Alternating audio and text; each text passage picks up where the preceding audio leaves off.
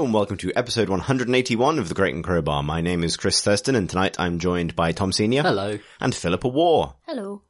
News today is the same as last week's news because we're saying it again.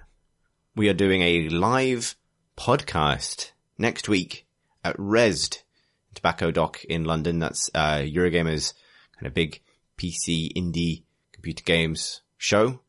We are taking over one of the stages at 4:30 p.m. on the Friday, the 31st of March, for the first ever live recording of the Crate and Crowbar. And I don't know if I said on a previous episode that it was going to be live streamed. I think I might have said that, but I was wrong. It's not going to be live streamed. It will be filmed, so we are going to have a proper video version of it, which will be a nice treat. And it will go up the following week as, as the pod, the pod regular. But yes, if I previously said that you could watch it live if you weren't there, I which I may have might done. have said that. Or if Pip said that, Pip's very Yeah. sorry. Oh, I am very sorry. You're not though, are you? Well, I mean, I am in general, I think. so we might as well apply some of it to this. generally sorry. Mm. Other things you can um, expect at uh, Rezzed include, I think there's a talk from Ken Levine and I think he's the keynote speaker. The keynote. And we also have uh, a couple of Paradox talks uh, for the RPS side of things. And Knights and Bikes, that's me on stage on the th- Tuesday, uh, Tuesday? The Thursday. Hmm. Um, William Pugh's doing a thing. I think the Divinity 2 people are there. Uh, there's the Left Field Collection. There's the RPS Rezzed Room, there's the RPS social as well, I believe. which is on the Friday. Indeed, after our after our panel pod And experience, alongside the games industry biz quiz, biz quiz. games Um, industry there's also, I think, quiz. A, a Prey 2 man will be there to talk about Prey 2. That's exciting. so basically, lots of I- cool things. Yeah, because I essentially just want to live in Arkane's bins. Start a new life there. So I'll be following him around. Um, yeah, no, it sounds good. I'm, I'm, I'm excited about it. Should be fun. Um, if I think so, uh, as I believe I said last week, but I'll reiterate, attendance to the talk and the, the pod and stuff is free, provided you have a ticket to the event itself. yeah. so it's not an extra cost. But It's it not an extra cost. Part of the event. Which Also- you need a ticket for. I now know that we are doing this somewhere in proximity to a bar, which answers one of the other Ooh. questions that we've had. However, we will be nothing if not immaculately professional. Pip just made, gave me a look. I don't think it was a believing look so much as a non-believing look, but nonetheless. So that's our, um, our pod business for the week. We'll stop banging on about this next week when it will be too late to bang on about it because it will be happening. Well, we'll talk about it there. Well, yes, but we will have one podcast between now and then Interesting. because of how time, yes, fine. but that one will go up on the day that the live podcast is also happening. A sign at time. Fine. Fine. A sigh of the times, you might say. It will be nice to see you if you are going to be there. Indeed. Graham's Great. going to be there as well, isn't he? Yeah, Graham's going to be there. Should I specify as well? It's, it's your chance to see. Oh yeah, I'd forgotten about him. Yeah. we all had. Memorable old Graham, we call him. Um, yes, Graham will be there. So it'll be Pip, Graham and I and surprise guests. Very surprised guests. Surprised guests at, yeah, come at the us. Crowbar live. Come see us. First few rows might get drunk. Why? I was thinking of it like SeaWorld. Oh, okay. Like Graham leaping gracefully out of the tank we'll have him in. Tank of what? Whiskey. Don't know. Doing a little Fine, flip fine local ales. landing. Belly splash. Hmm. He's a graceful creature. I don't know what I'm talking about. No. No, me neither. Shall we Uh, move on? Yes. So, I mean, the, you know, the, the big, the big chat this week, the biggest of, of the game chats this week is surrounded the launch of Mass Effect Andromeda. Uh, Pip, how many opinions do you have about Mass Effect Andromeda on a scale of one to pulling a face? Oh, I pulled a face, You didn't did, I? yeah. Sorry, yeah. Um, what do you mean, which feelings? Uh, any of them, really. I resolutely don't want to offer a hot take, but Okay. I could be tempted.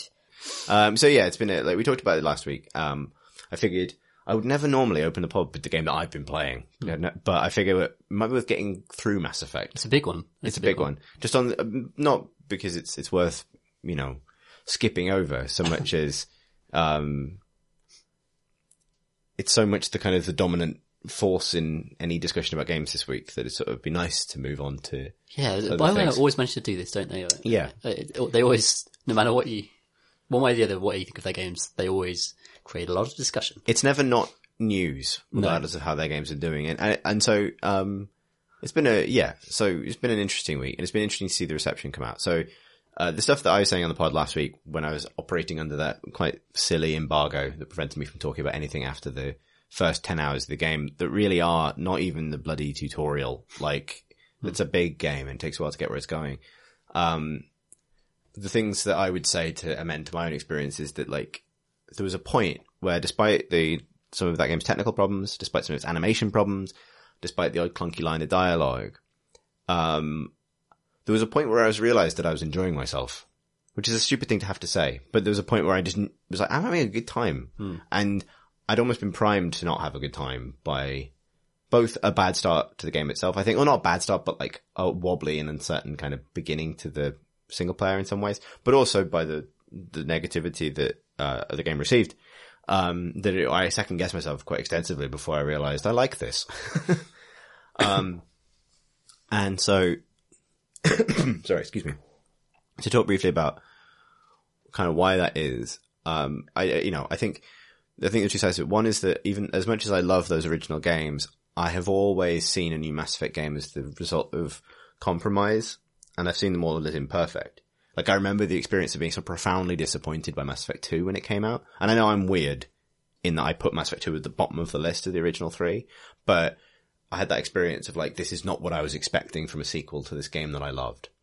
And there's always going to be, there's always there's been shades of that with every new Mass Effect game where you love them so much that mm. whenever they change anything, even though each of them has been different to the last, there's that kind of anxiety of like, am I going to like this? And then for me, every time there's a point where I'm like, just kind of into it. And I've got used to the things that are different and I started to appreciate the things that are good. And I've gotten into the new characters and things like that. And then it becomes this, even that's, you know, a, a story led game, it becomes more like a big place to hang out. Like I have my little rituals of wandering the bridge of previously the Normandy, now the Tempest, talking to people, encountering all the incidental conversations, stopping and listening to things, tinkering with my gear, planning what my next mission's going to be, and so taking my time with it. And as soon as I hit that point with Andromeda, I realized that it was a Mass Effect game and it was doing things that I really admired and I was having a really good time with it. Even though it has, I think, unavoidable issues. Um, I was almost surprised to discover the kind of exciting pulpy space adventure that lurks past that in maybe the initial shock of that face animation was a bit dodgy or the initial shock of you want me to drive a car around a big open world, even though that was a Mass Effect 1 thing. Um, yeah, it's, um, genuinely, genuinely like it. I'm happily playing it even now that all of my writing is done. And that's, you know, It's interesting. I played the first couple of hours today, and my expectations had been set so so low, like just shattered completely, like by the the torrent of just people dumping on this game, that I ended up really enjoying it and being like, "What was everyone really this angry about?"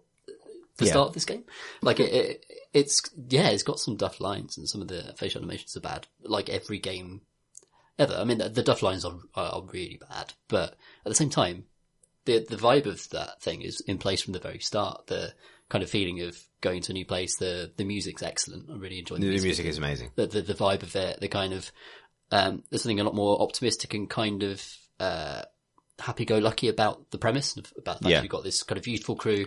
And I was saying before the podcast, like the companions remind me more of Doctor Who companions than uh, than Star Trek companions Yeah. because they are kind of kids who have been put into this mission and who basically they only knew Earth really and uh, some space stuff, and they've been suddenly propelled into this crazy world, basically a fantasy world where you know shit's floating in midair and Rocks are floating. dark energy, which is you know some of the worst lines in that Yeah. opening are about that.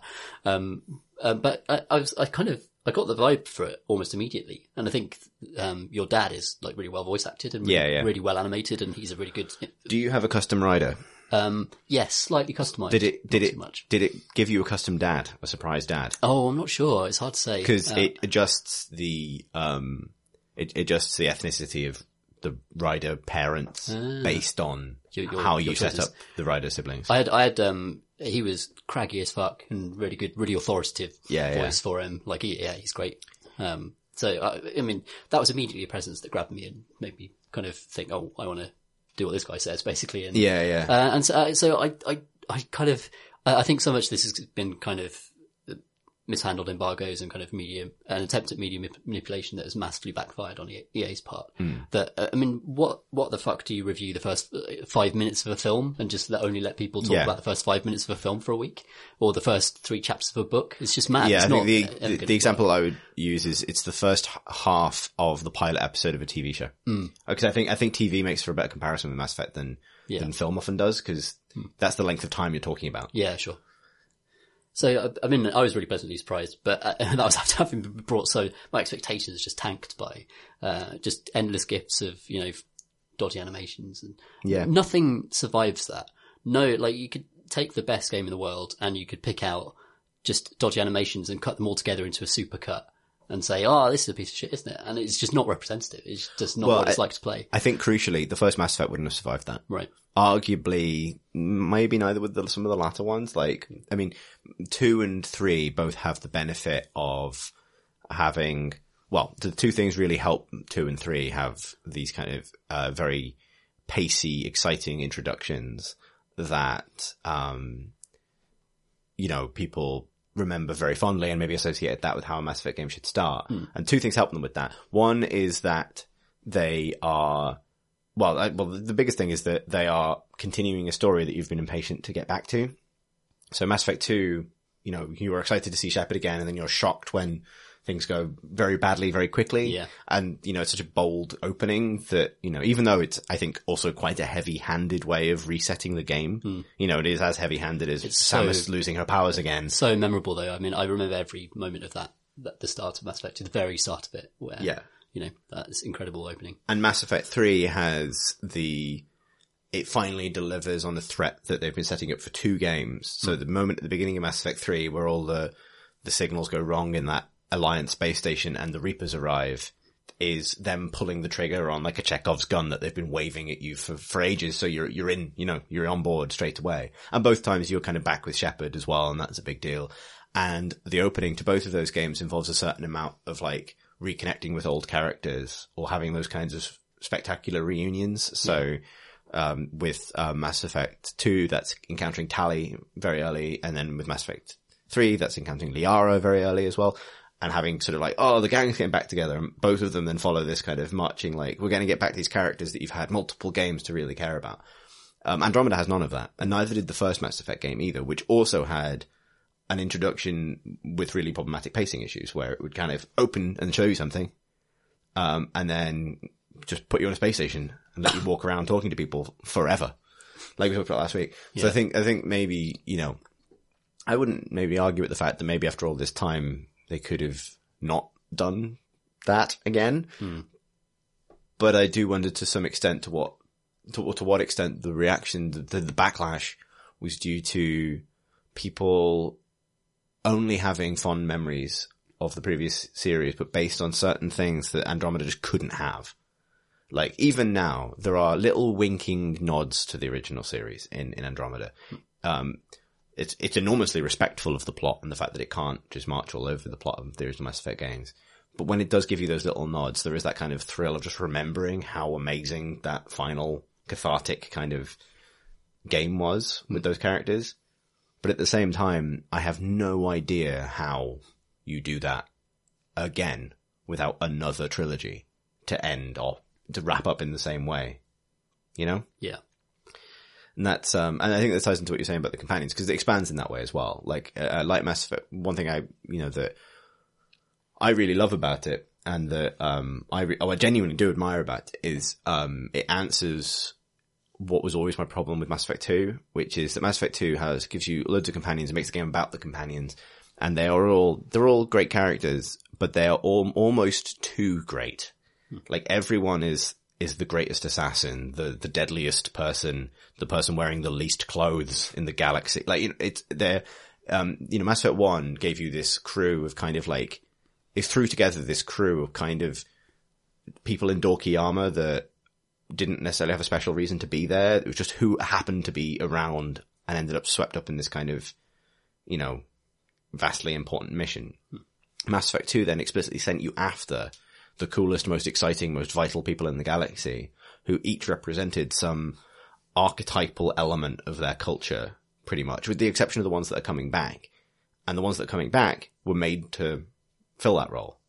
So Tali suddenly becomes like the savior of all Quarians, and I guess Garrus just becomes like you, but you're also your best mate Yeah. and um and so on. But you know, like you know, Grunt, like the the the perfect Krogan, you know, like um Samara, this you know, kind of crazy Asari Justicar with a plunging neckline, like you know, Jack, the you know the punk rock biotic, you know, and and I found that slightly unbelievable, even as I love those characters. yeah. Whereas Andromeda goes resolutely back to the Mass Effect 1 way of doing things and just throws together a crew of people who happen to be in that place at that time. And It's- they're a lot more yeah. believable, I think. It's the old adventurers wandering into a tavern thing. Mm. Like that, that's the party. It's not that any given person as a champion of any kind. It's that, you know, all happen to be the same place. Though I guess they've all been employed by the Pathfinder Initiative for Yeah. various reasons. Well, I mean, everyone had to have been frozen and put on an ark at some Yeah. point, and they'll have their own reasons for having done that. And it also kind of makes sense that, uh, given that, you know, how Mass Effect 1 started and the, the crisis that was obviously facing Mm. all the species that, that they would kind of keep their military hardcore people in the Milky Way and send off the kind of, uh, youthful people with promise to, to discover this new place. Yeah, also, I mean, you know, it's, it does a great job of making the Andromeda Initiative feel like a valid part of that universe, even though it's been bolted on. And, you know, the notion is that you departed about midway through the original trilogy. So, Right. um, like, it, there's some really lovely sort of implied stuff about the initiative and how it fits into the broader Mass Effect universe that works really well and maybe explains why some people were there and doesn't tread on anything that previously happened, but it doesn't ignore it to the extent of feeling detached from it either. Yeah. Uh, the example, like, I think the best example of this is it's Star Trek Voyager to the original trilogies, uh, probably Next Generation, I guess, or, or like DS9. Like, it's, you know, it, it feels like it definitely takes place in the same universe, but it's very much its own thing as well. And Yeah. you get those sort of callbacks, but not a lot of them. And that's really cool Yeah. the um the other side of it that uh, maybe crept on me after we recorded the last pod is that the combat system is fucking great. It's really good, and it really bodes well for the multiplayer of that game. I think because they've they've finally solved the problem of like how you make an open how you make that kind of third person shooter thing that worked in the sequels function as part of a much bigger environment. And the answer is don't really make a third person shooter. Make a game that's fundamentally about jetpacks and dashes and teleports and hovering and comboing sci-fi powers and that's really cool. Like there's there were points later in the game where I was genuinely like excited by the combat in a way that in previous Mass Effect games, even the ones I've adored, I've always just gotten into the rhythm of like, and now I snipe the headshots, and then I do the Yeah. the, uh, the hacking thing, and then I do the next bit, and I want the next bit of story. Hmm. Whereas there are so many cool little abilities in this that like I just love using, like backlash, which is the biotic power that reflects whatever's shot at you from the Right. front, and you can do like a when you get the right profile that you can do like short range teleports, you can sort of like suddenly teleport in front of a teammate and throw up this biotic shield that rebels, rebounds a sniper shot back into the head of the guy who fired it. And it's like, feels genuinely rad. Like I only just worked out that all of the explosive canisters are physics objects. So if you want, you can biotic push them into groups of enemies, then blow mm-hmm. them up, which is a degree of like systems driven kind of physicsy dynamism that Mass Effect has never had. Yeah, um, they made absolutely the correct decision in giving you the freedom to switch be- between classes and to, it's basically the Diablo 3 approach to RPG skill progression, where you, um, it doesn't punish you for specializing. It just lets you be whatever you want to be at the moment. Um, so the thing with the previous Mass Effects was I was always like the invisible sniper person who got a massive kind of damage bonus for headshotting out of stealth. Yeah. Um, which is a really cool way to play, but not for 100 hours. Yeah. Whereas it feels like with Mass Effect Andromeda, you can actually, you can play that for 10 hours and then Yeah. do something else for 10 It's hours. got a really high level cap and you keep, you get basically eventually to the point where if you wanted, there's no point, you run out of things to upgrade if you just stick to the same build. So you end up picking up a side thing and then that encourages you to build a second build that you can switch to at any time. And I really like that system. It is a lot more like Diablo and a bit like Diablo actually. It's the kind of system where you probably could ignore it and just play one way through the entire game. Hmm. But that's, I encourage people to break out of that a little bit and experiment and see what else is in the system because it is really rewarding to mess around with that stuff and kind of see what else is possible. The other thing is that like the weapons, like you should mess around with those augmentations when you're crafting weapons. Like it is, it makes a meaningful difference. You can turn a pistol into a grenade launcher pistol. Hmm. You can like, I've got a, a pistol, like an alien pistol that only fires one shot, but it's an extremely powerful single shot.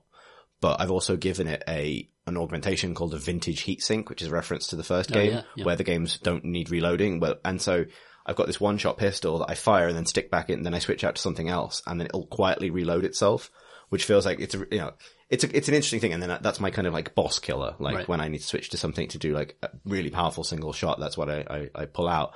But the whole mechanic of stashing it to let it cool down and then run around with a submachine gun doing the rest of my damage and then pulling it out to do this like one massive shot is something that I kind of quote unquote invented because I bolted that recharge mechanic onto a gun that happens to use it in a particular way. Hmm. And there's loads of interesting potential for that sort of thing in the crafting system, which again is kind of easy to ignore if you're just powering through this for the story Yeah. which is a reasonable way to play. But nonetheless, um, yeah, like it's it's certainly got problems. It's certainly big and slow and repetitive, um, and there's um, a lot of just a lot of stuff in the game, and some of it is a bit fetch questy, and some of it is good, and some of it is weak, and that's kind of the truth of it. But overall, I found myself having a genuinely good time with it, just because, you know, after a certain point, you're just in space with your space mates, and hmm. they're having the fun banter, and it is genuinely funny. I think it's probably the funniest Mass Effect game, or it's it's the one that makes the kind of the tone of Citadel, which was the DLC Oh, yeah. for Mass Effect Three that everyone loves, takes that tone and makes that a bit more consistent throughout the game, rather than it being like you know that was the kind of the sixth form review at the end of Mass Effect, whereas this is more like that more often, hmm. and even actually f- for all the animation problems that people have, have pointed out. There are definitely stuff, there's physical comedy in some of those cutscenes and some of those missions that you couldn't have done in a previous Mass Effect game at all.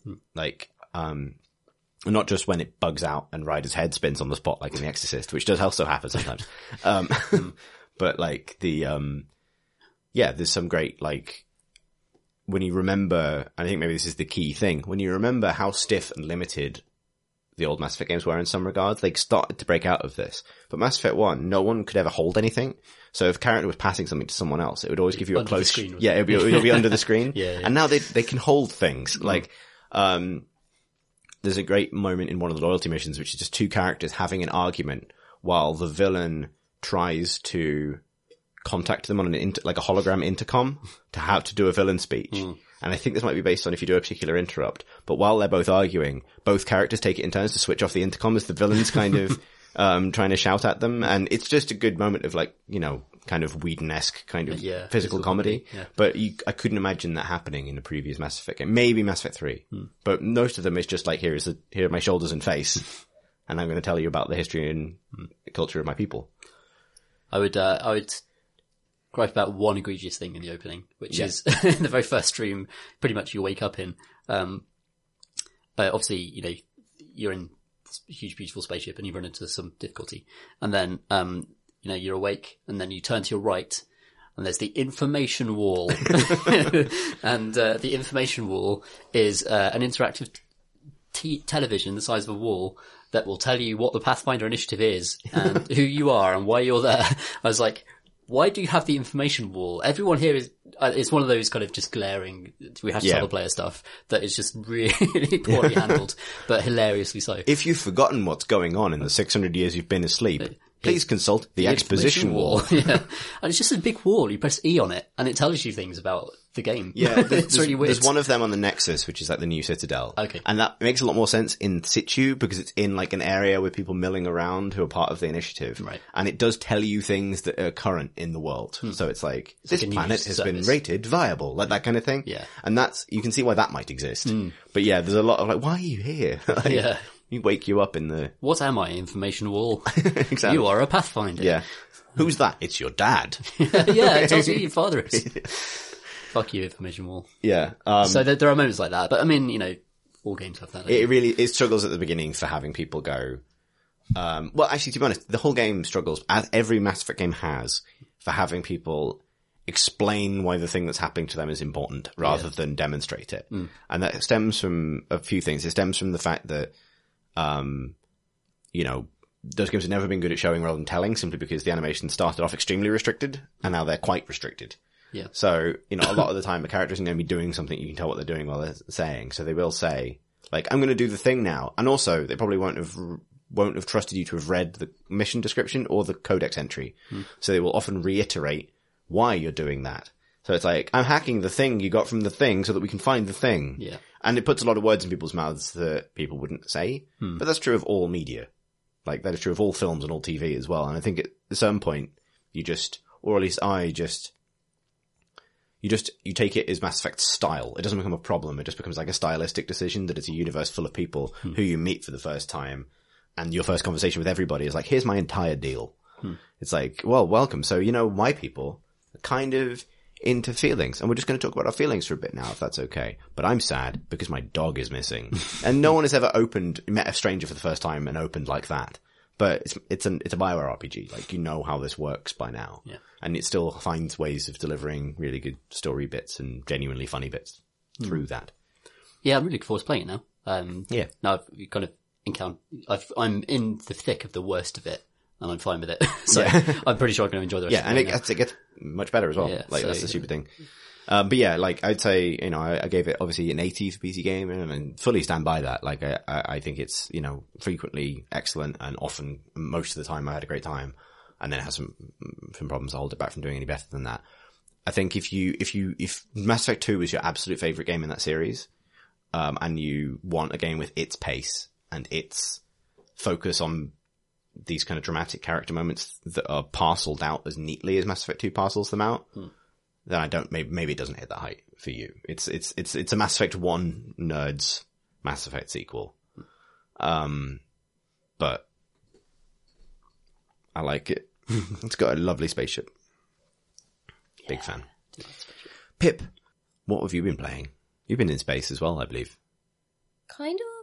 Um, but I think we talked about that before. Cosmic Express. Yeah. Hmm. I'm fairly sure we did. I also played some Future Unfolding as well, if Yeah. that's a thing that people want to talk about. Um, Future Unfolding is a game about running around in a wood, and that is pretty much all you need to know to enjoy it, because it sort of also hinges around discovery and experimentation and things. So as soon as you start getting more specific when you're talking about it, it sort of you get a bit antsy about whether you're maybe spoiling some of the bits of enjoyment for people, especially in the early segment, because, you know, you'll s- sort of be running around and then you'll suddenly, well, you'll press spacebar or something to, to see just what that does or what actions that trigger when you, when you see something sort of moving around on screen. And then it does something unsurpri- uh, something thoroughly surprising. And then you start experimenting with it more and it opens up more of the world and you start realizing how the different elements maybe interact or which bushes you can use to do different things or to access different bits of the world and so it's an awkward one to to talk about and I'm trying to tread that fine line in the review at the moment so So what's the, the tone of the game in terms of those, those explorations? Like what's the kind of mood of it? Um, exploration. like the aesthetic is um very. There's a psychedelic element to it, so when you run, you leave behind a trail of your character's color, um, and you can if you leave the screen for a little bit if you you know if you're distracted by something your character will sit down cross-legged and be meditating. When you come back and it'll have these strange dreamlike encounters with possibly the ghosts of animals and things and so it's a bit trippy and sometimes it tips over into whiffle hmm. and sometimes it tips back into fun. Like, there's definitely a fine line and there's a dreamlike quality, and when it's at its best, it's delightful and surprising and doesn't need language for you to figure out what's going on. You're very much just figuring out with the with the keys that you have at your disposal, and that's that's enough, and you can interact with this lovely landscape from your top down hmm. perspective, and that's really satisfying. But like I say, it sort of gets it trips up a bit and I don't know how much of that is to do with the procedural generation stuff and how much is to do with the actual curated design bits of it. So I'll need to um, see whether there's a way I can tell um, from some of their dev blogs about the intricacies on that side. But it's very. Um, I don't know. It's very uh, frustrating because you you've done as much as you maybe think that you can. The next step isn't necessarily obvious. The clues that you get from the ghost animals are too whiffly sometimes to hmm. be of much use, or you know that there's a zone that you need to use differently, but you can't tell what it is. And so at that point, you stop having that sense of discovery through play or discovery through accident and you start trawling and then it mm. becomes like the worst kind of metroidvania where you are going back on yourself to find out if you've missed a thing that has opened up off the back of whatever you've done or if there was a cave that you missed because you didn't traipse all the way around the outside of a clearing or something. And so and and when I've found how I needed to move on from the times when that has happened, I haven't really needed to retrace steps particularly, but that's what you end up doing because you're confused and you've run out of options and the game hasn't hmm. sort of teased you into the next bit in a way that feels like it fits with the rest of what it does well. Hmm. Yeah, that's almost like the art of spatial level design, isn't it? To give you that intuitive sense of where to go next. And uh, like, as you say, maybe that clash between procedural and designed is, is where that's falling down there.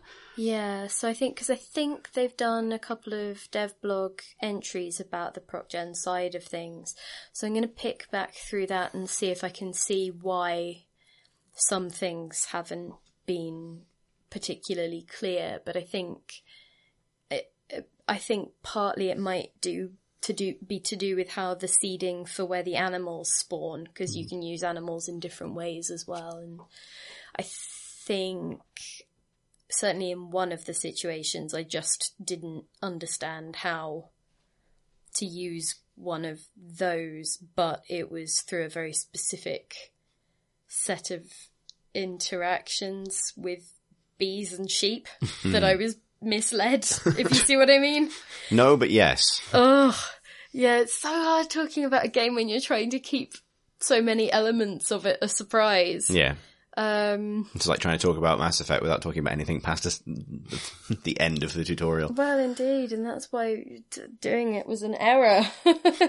but yeah, so I don't know. Does that actually give you any idea of what the game actually is? Well, we can definitely like. So I think it helps me that I've seen it being played. I think that helps a lot. So I'll put a link. We'll put a link in the show notes to the Yeah. trailer, and that'll that helps. I think. But uh, yeah, It's always worth, uh, you know, as a th- recommending it to people to check out as much as anything. Just like, don't read about it, look at it. It's interesting and weird and play it. Yeah, I think I would be happy having just played the first few bits of it and then wandered away from it when I'd got to the frustrating points. Um, it's only because I'm reviewing it that I'm sticking with it, or certainly I would have left it fallow or left it so that my brain reoriented itself naturally, went back to it, and then Right. suddenly saw the connection that I'd missed because I wasn't het up on the the previous interactions that I'd seen and that what I thought those had taught me. I guess. Hmm. you know, I was thinking about it, and I don't think you have spoken about Cosmic Express on the pod. I thought I talked about it a whole bunch with Tom and about GDC, and he'd played it before. And Oh yeah, I th- yeah. I have a spatial memory, and I assumed we were talking about this room. um, it's very good. Hmm. If you liked A Good Snowman is Hard to Build, then you will probably like this because it is about laying a train track through a gridded area which will then go past coloured blobs and deliver them to their coloured boxes where they will unpack their belongings and set up homes Aw, which is adorable. And that is a, a, a chunky puzzle game, and it's lovely. And Alan Hazelden designs sort of uh, really interesting things, and the artists he is collaborating with are also good, and so it's just very cute, very lovely experience. Which is driving me crazy in a few levels. it is the So- Hazelden of the moment. Mm. Actually, um, when this pod goes up, the his Sokobond and A Good Snowman is hard to build will both be on half price sale.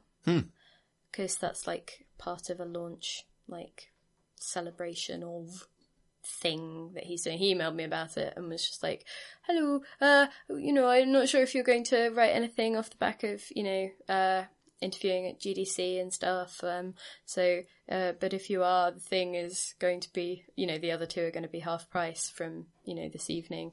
And I was like, actually, um, I was literally just transcribing that interview when you emailed, and also the review is going up in 20 minutes. So, uh, cheers.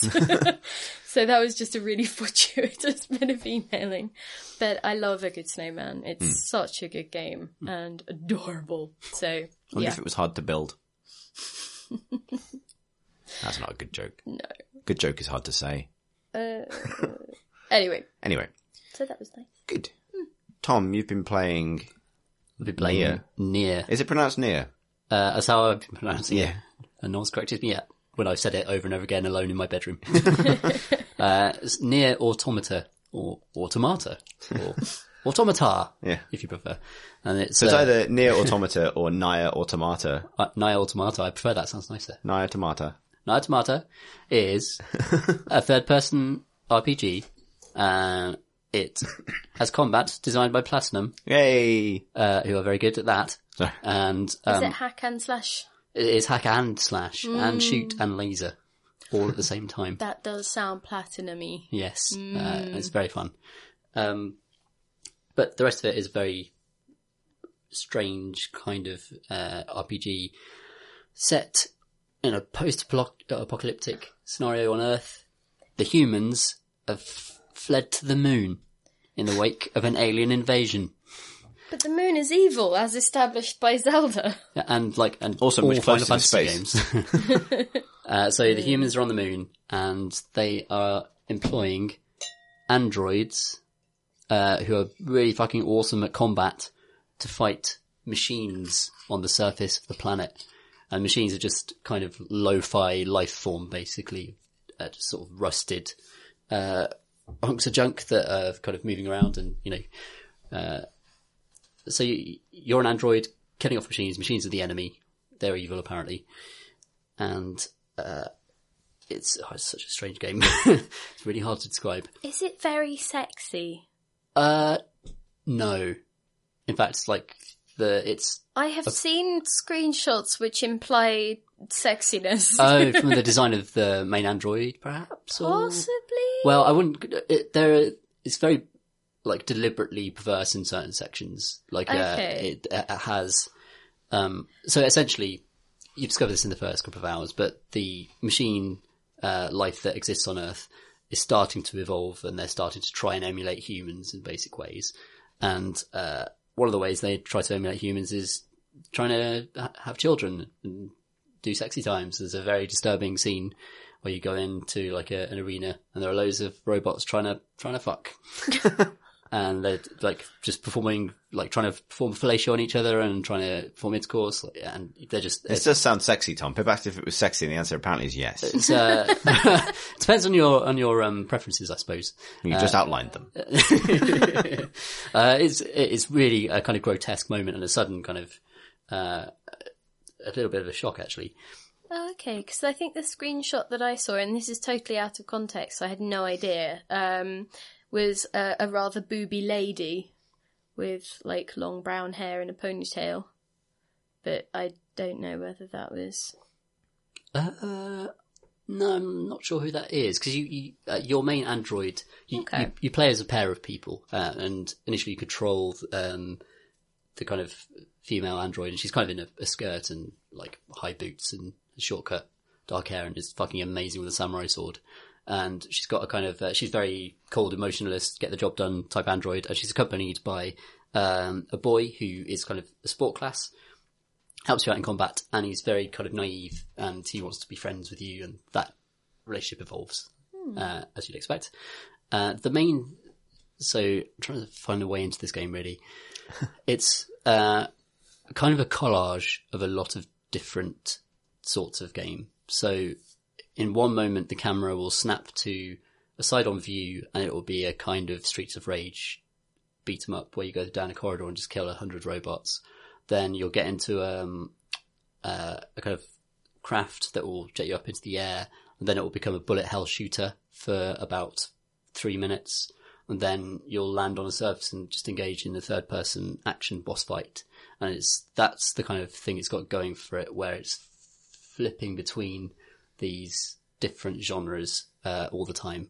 And underneath all of that, it's a very kind of slow burn uh, RPG uh, with a really just hauntingly sad premise that humans are gone and the world basically can't cope with the fact that humans aren't there anymore. And what's replaced humans is this um, a very sad, broken facsimile of humanity that can never be happy because it So Twitter. yeah, it's just the the globe is a giant egg now that has bad opinions, shouts them at women. Uh, so, so um, people uh, are kind of split on the game. Either people I- I've, I've seen people either go down the kind of it's a seven out of ten route, or it's the best thing that has ever been created and it's a fucking genre shattering Hmm. So masterpiece. it's a platinum game then. exactly. Um, and what I would say is that it's not a 10 out of 10 best thing ever because uh, there's loads of flaws with it. Um, however, I would say it's an absolutely fascinating game uh, with really fun combat that isn't, for me, like Platinum's best by a long way. In fact, I don't think the idea of the game is is to be a, an amazing Platinum game.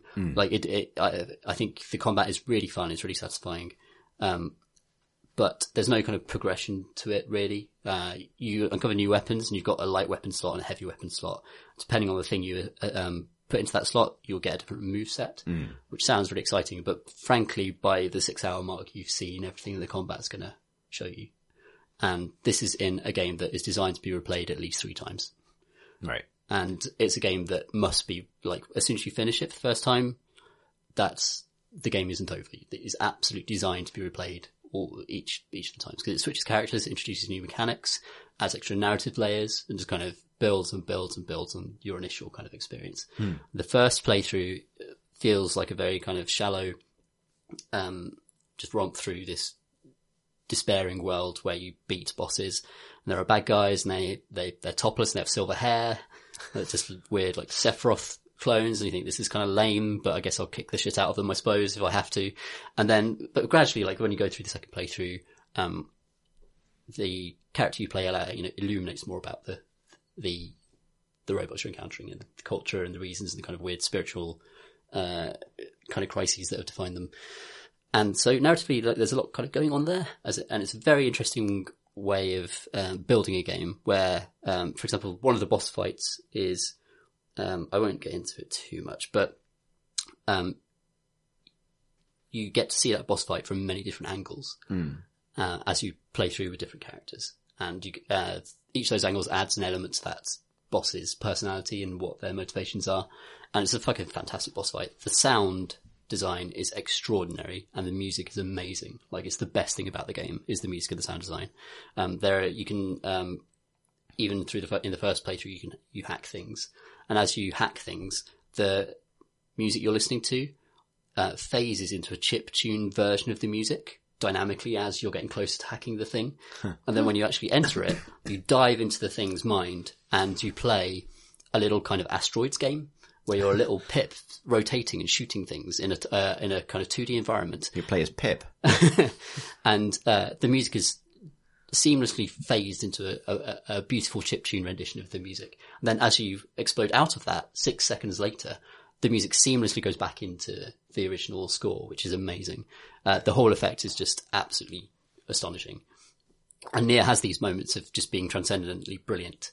And, and that's what I would say. I, I, it feels like something like Hellraiser to me, where Hellraiser is a film with a lot of kind of shoddiness to it in a kind of surface way, but has these transcendent moments where uh, a man will reanimate by pulling himself out of the floor and reassembling his flesh. Something that, you know, goes way beyond the confines of that film and just becomes a thing that you just have to see no matter if you, if you like films, you want to see that. Mm. Uh, and, and Nier is like that for me, where it has these moments where if you, if you're into games and into the way games fuck with games and talk about themselves, then Nier is something you should absolutely definitely play. Um, however, it does definitely have its flaws. So as a bullet hell shooter, it's not a very good bullet hell shooter. When it goes into its 2D fighter mode, it's not a good 2D fighter. and, uh, it does all these inventive things, but isn't like successful at many of them. Mm. And I would say that ha- only half the bo- bosses are any good and the other half of the bosses are fucking tedious actually. Uh, because they involve shooting loads and loads of enemies coming in from off screen in a kind of really knock off bullet hell manner. And the environments are really kind of, uh, they're incredibly atmospheric, but it feels like it's a PS3 game in terms of the geometry and a lot of the way that the, you know how you'll see like a load of vines and there'll be massive gaps in them. And you think, oh, I could just go through that gap. Yeah. But no, actually, th- those are massive objects that, you know, the blocking around those objects is, is not accurate, your model compared to. It's stuff that basically you'd expect from an open world game from a decade ago. Right. Um, that, and that's what it feels like. Uh, having said that, it's incredibly atmospheric. The lighting is amazing, which is why it, it feels to me like a HD remaster in that way, where you take it like an old game with old geometry and then put an amazing lighting model on it, and suddenly it looks kind of good. It's like that. Um, and at the same, also, there's nothing dynamic about the open world. Uh, there are just kind of robots milling around you can kill. And as you run around, there are little glowing loot motes that you click on and they give you scrap for the, the shitty crafting system. All the, all the progression systems are boring. There's no kind of, uh, the RPG elements are just, just dull and uninteresting really. Just irrelevant to what you're doing because basically the, the, the fairly simple combat system that Platinum have designed is the game. It's not about upgrading your gear really. You don't really have to because the, the dodge, uh, that you've got a dodge move where if you press it at the right time, you get like a super dodge, which looks amazing. But the window for that is fucking just enormous and you can spam the dodge button and always counter everything. So it's that kind of lack of, it's not a fighting game. Yeah, it's not um, Revengeance or It's something. not anything like that, no. It's, it's, and, and kind of nor should it be. It shouldn't be a punishing combat game because it's such a big RPG. It's basically just a really fun way of giving you friction as you move through the world. And it looks and feels spectacular when you're beating shit out of loads of robots, which is kind of all it has to do. And that's fine. But it's only fine. So when people are going like, oh, it's 10 out of 10, it's fucking amazing, I'd, I'd, I'd say no, it's not. It's that level. But I would say that if you love games, you've played those games, then it's, it's definitely, definitely worth checking out. How long is each of those playthroughs on average? Uh, so for me, the first one was about 20 hours, but once Oh, wow. you've done that, um, when you go through it the second time, it's much, much, much faster. Um, especially because the character you play in the second, uh, run through is just incredibly fast. Like, they just run really fucking fast, which is a, pro- probably a really good intentional piece of design because they know that you know the, all the, the areas and that you know you want to get through it fast. Uh, and then, uh, I've not reached the third playthrough yet, but I guess that's very different again. Uh, so yeah, it's, it's fascinating. Really, really interesting game. And then I might report back on it. It's again, it's one of those things where the more I play it, the more I can't talk about the stuff it does, Yeah.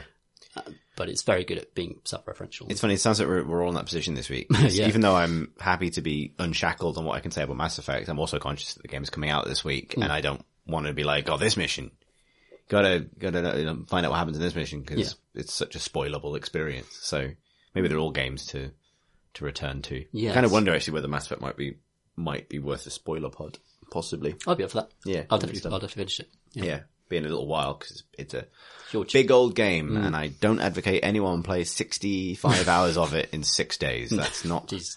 how you feel good about your life. No. but nonetheless. I think I'd want it on console if I did play as well. Mm, Mass I Effect. played all of the other ones on console. Yeah. And that's where I actually play big, long games now. I just don't care to do it on PC. I find it uncomfy. Yeah, I, get that increasingly as well. Actually, yeah. I've done um, several playthroughs of each Mass Effect game on console and several on PC because I'm a lunatic. Actually, no, that's not true. I haven't played Mass Effect 3 on console because I shifted over.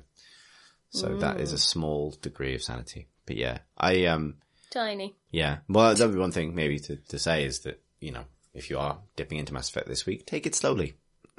It's okay to play a couple of hours at a time and just explore the surface of each alien world at your own pace and stay off the internet. and stay off the internet. Don't read the comments threads. Yeah, yeah. Um, yeah, and I think, um, hopefully the things will, will, will die down a bit. How, um, I was going to say Mass Effect is, is quite a spoilable game, I think, 'cause they always are in terms of best bits and so on. yeah. How spoilable is, is Nier? Um, I- it's full of surprises. Basically, it's full of little surprises that I would hesitate hesitate to ruin. Like, um, It sounds like it's closer to future unfolding in that respect. Like, I, even though the the surprises are so tiny, they make up such a big amount of the appeal of the game that to give away one even feels like a sad thing. I mean, I- I've only I've only talked about stuff that you'll get within the first two hours of the game, um, but there's a lot more to it, and I think the the plot is kind of, uh, you know, if you lay it out there, it's stupid. It's stupid. The humans are on the moon, uh, but actually, um, uh, the sense of kind of sadness it generates, like that, the, both the uh, aesthetic of the world in combination with the kind of themes that are introduced, and the the dialogue obviously isn't is isn't good or anything like but the there is something that Nier does collectively to make you feel a certain way and give it to it shapes a certain sort of despair that, that is uh, that that impressed me that it, it's very impressive that it, it could do that Well, that's what I always feel about how I always feel about the role of writing in games generally is to an express is to express a mood or to or to create an effect, which is not an attempt at a Mass Effect one. It's just kind of it's all about the the feeling of being in that place and have some agency within that, yeah not writing for its own sake.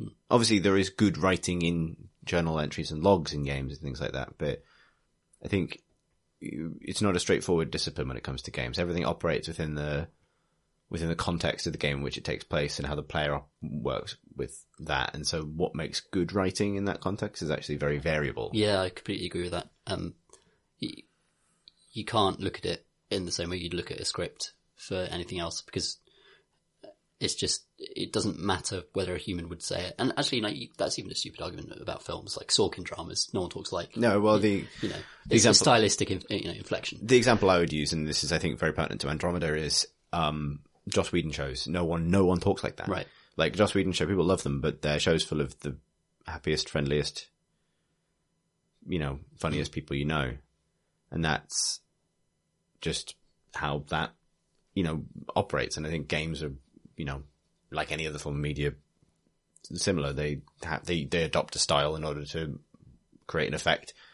And the, the question is, is that effect, um, accomplished? Not, is this writing realistic or is it naturalistic or whatever else the judgment might be?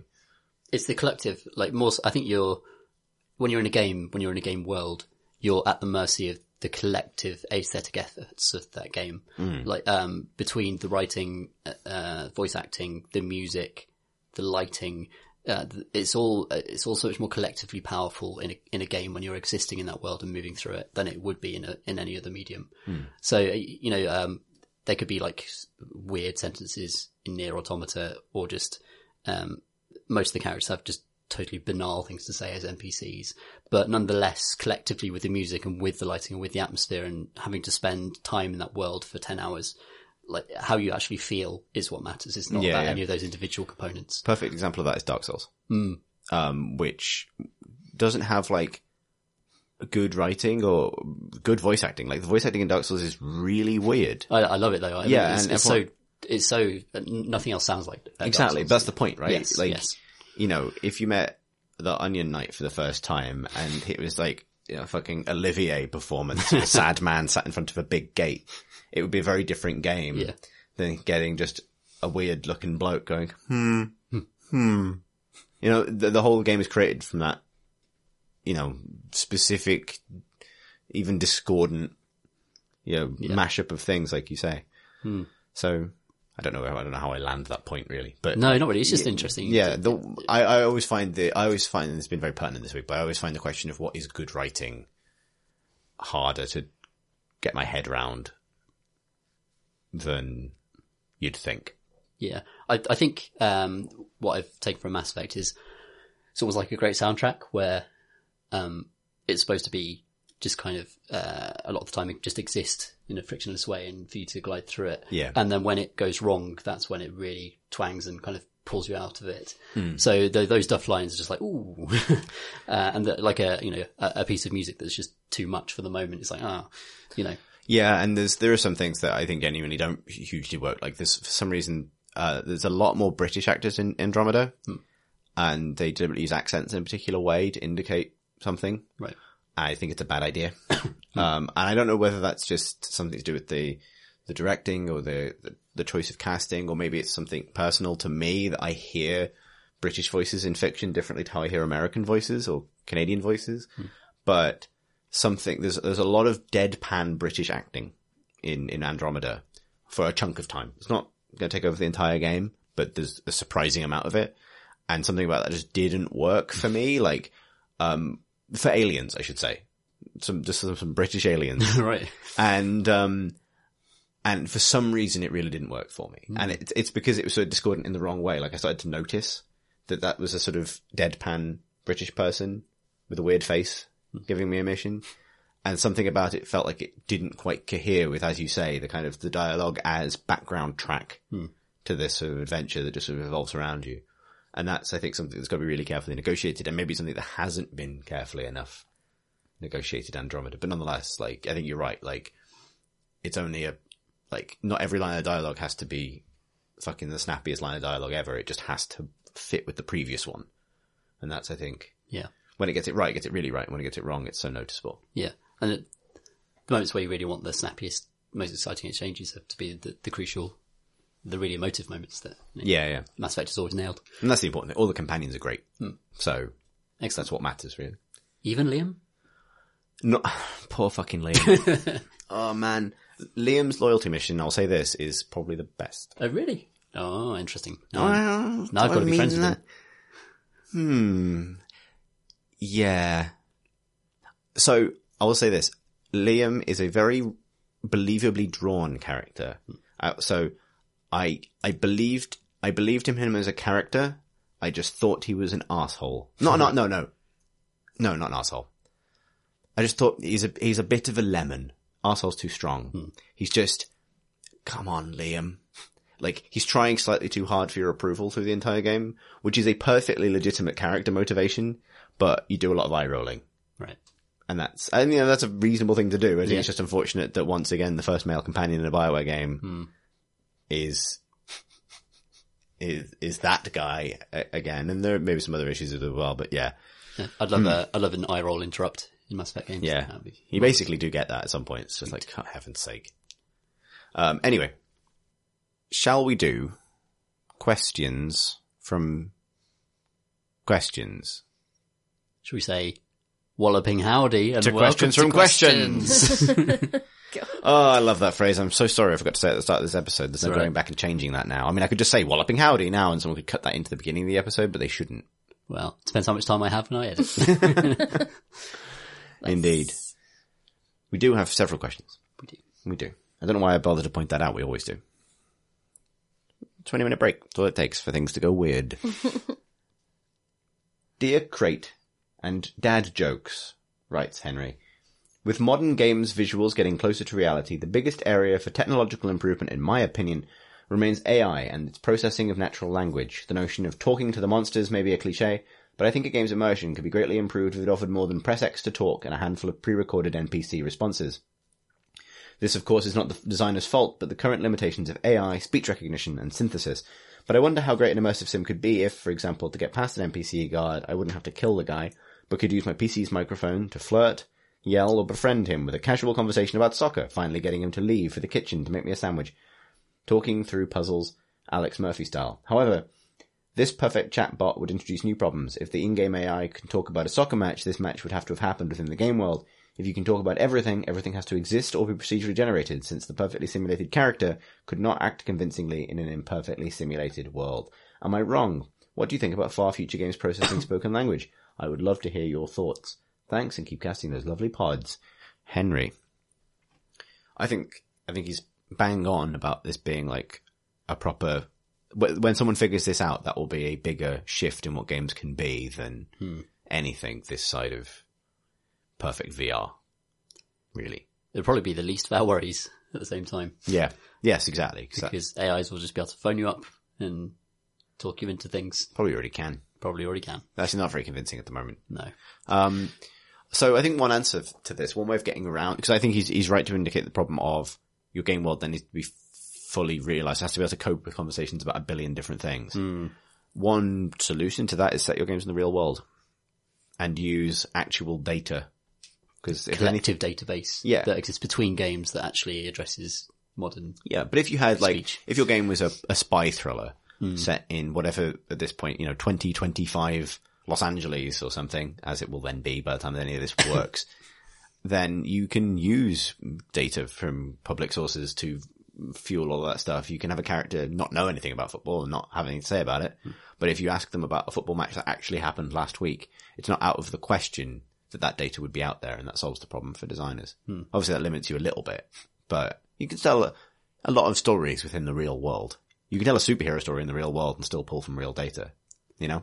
Yeah, that would be fascinating. I, I think probably the biggest barrier is people not being willing to share that technology. And actually, uh, if everyone develops bespoke chat AIs, feels like that's never gonna, like some will be good and some won't be good, but it feels like to, in order to have, as you rightly point out, access to the amount of data, knowledge that the AI would have to have access to, surely it would have to be a collective effort. Some hmm. sort of cloud of knowledge that these things were able to draw I mean, from. it's kind of what those big AI efforts that Google are doing is kind of in Yeah. pursuit of, right? Hmm. Like, it's like, it's Siri and it needs to be just accessible, like open source and sort of an AI that you can plug into different things. Yeah. It depends what you want it to do because you might be able to get the effects that the person who emailed is talking about without actually approximating an entire consciousness. Like you could, you know, if, if you're talking about how to get round a guard by using your voice, you could train it to recognize tone, you could train it to recognize certain sort of um, signifiers or cues, whereas you don't need to get it to know all of human knowledge that could possibly come up. And similarly, uh, you also need it to then plug those points of recognition into behaviors. So it isn't just about simulating a conversation, it's about simulating the results of the conversation. And so at what point would the AI be trained to think that it had, you know, that, that it then wanted to go off and do something else to then leave the way clear for you or Yeah. you know there's there's a lot in there that would need you to figure out how the AI or how the chat would then tap into all of the other aspects of the game. And also, if you wanted to let people bring everything in from outside, you know, outside the game world, like if you wanted to, you know, reference a football match or whatever, then, you know, you end up with the problem of, well, does that break immersion? Does it not? You know, how do you, as a writer, for example, where do you even fit in at that point if the conversation can branch in all of those different ways? So I think that there's, um, there are advantages to being able to keep better track of what's going on and to to rein in some of the options. Um, and there was also just something about, I mean, some of the data that you'd maybe be referencing would be things that are known, but other things would be disputed. And so, where would you bring that as your source? You know, where would you what what's the AI tapping into? You know, what what have you done? Have you created a consciousness that has evolved and that has, you know, developed a specific sense of what it believes is true and what it believes is false, and will use that as a solid knowledge base, or have you just essentially birthed a thing that is unable to distinguish between data meaningfully but can still respond? It's interesting. Like that is, I think that would be the. I think what would we would now think of as writing would become narrative design, and narrative design would be basically, um, establishing what different AIs do and don't know, how they treat certain information. That would, and that would be the art of creating things people can converse with, in addition to creating attitudes and personalities and stuff. It's interesting. It's you know it's a properly different form of storytelling, but I think those I don't think those those issues are obstacles to the idea so much as they're like ways in which the discipline of working and creating those games would become. Um, if there's ever a conflict in the AI, they can just say, I don't care about that. yeah, Then make you ask another question. indeed, yeah. Um, the um, the question of like like uh, tone is interesting because I think if you made an AI that recognized tone but and went on tone if it didn't understand the words, then you've basically invented dogs. Well, you certainly wouldn't be able to use irony, but then the internet doesn't really No, indeed. allow for that anyway. So I don't know. I, I think that it's an interesting question, but I think that it's tied to so many different aspects of how you create games that it, it wouldn't just be a case of you've got everything the same, but you have a character that can then have a meaningful conversation with you and you just slot in conversation module into in place of a particular bit of programming, you know? Well, I think um, one thing it would have a really interesting impact on is concepts of genre, because like the genre of your story is a, you know, it is a conceit that people in genre fiction don't know they're in genre fiction. And if you were in a zombie apocalypse, but you could ask the AI how this rated compared to other zombie apocalypses that you're aware of, hmm. then, you know, it needs to be able to handle potentially fourth wall breaking information. And the only way to really meaningfully do that is to not have a fourth wall.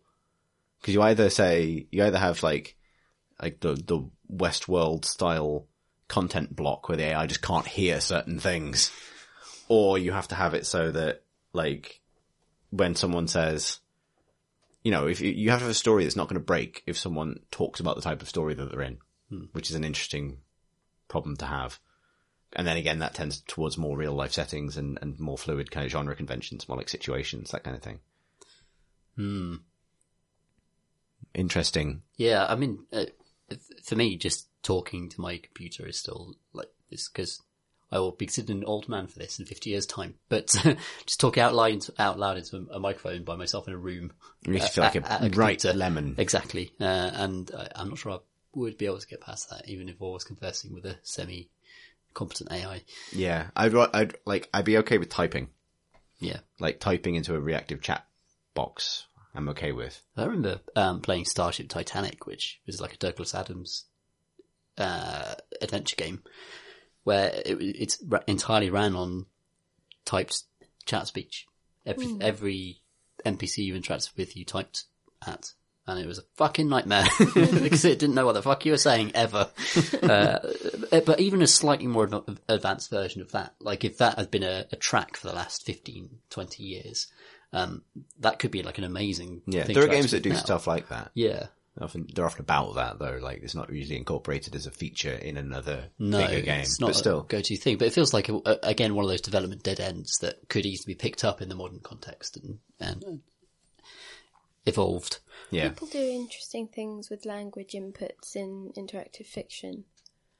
Um, but obviously that's different again, so that's not about AI, but just if whoever it was who emailed in was interested in how you use language for interactions, IF is a useful point. Very much so. Richard writes, why are there no good Robin Hood games?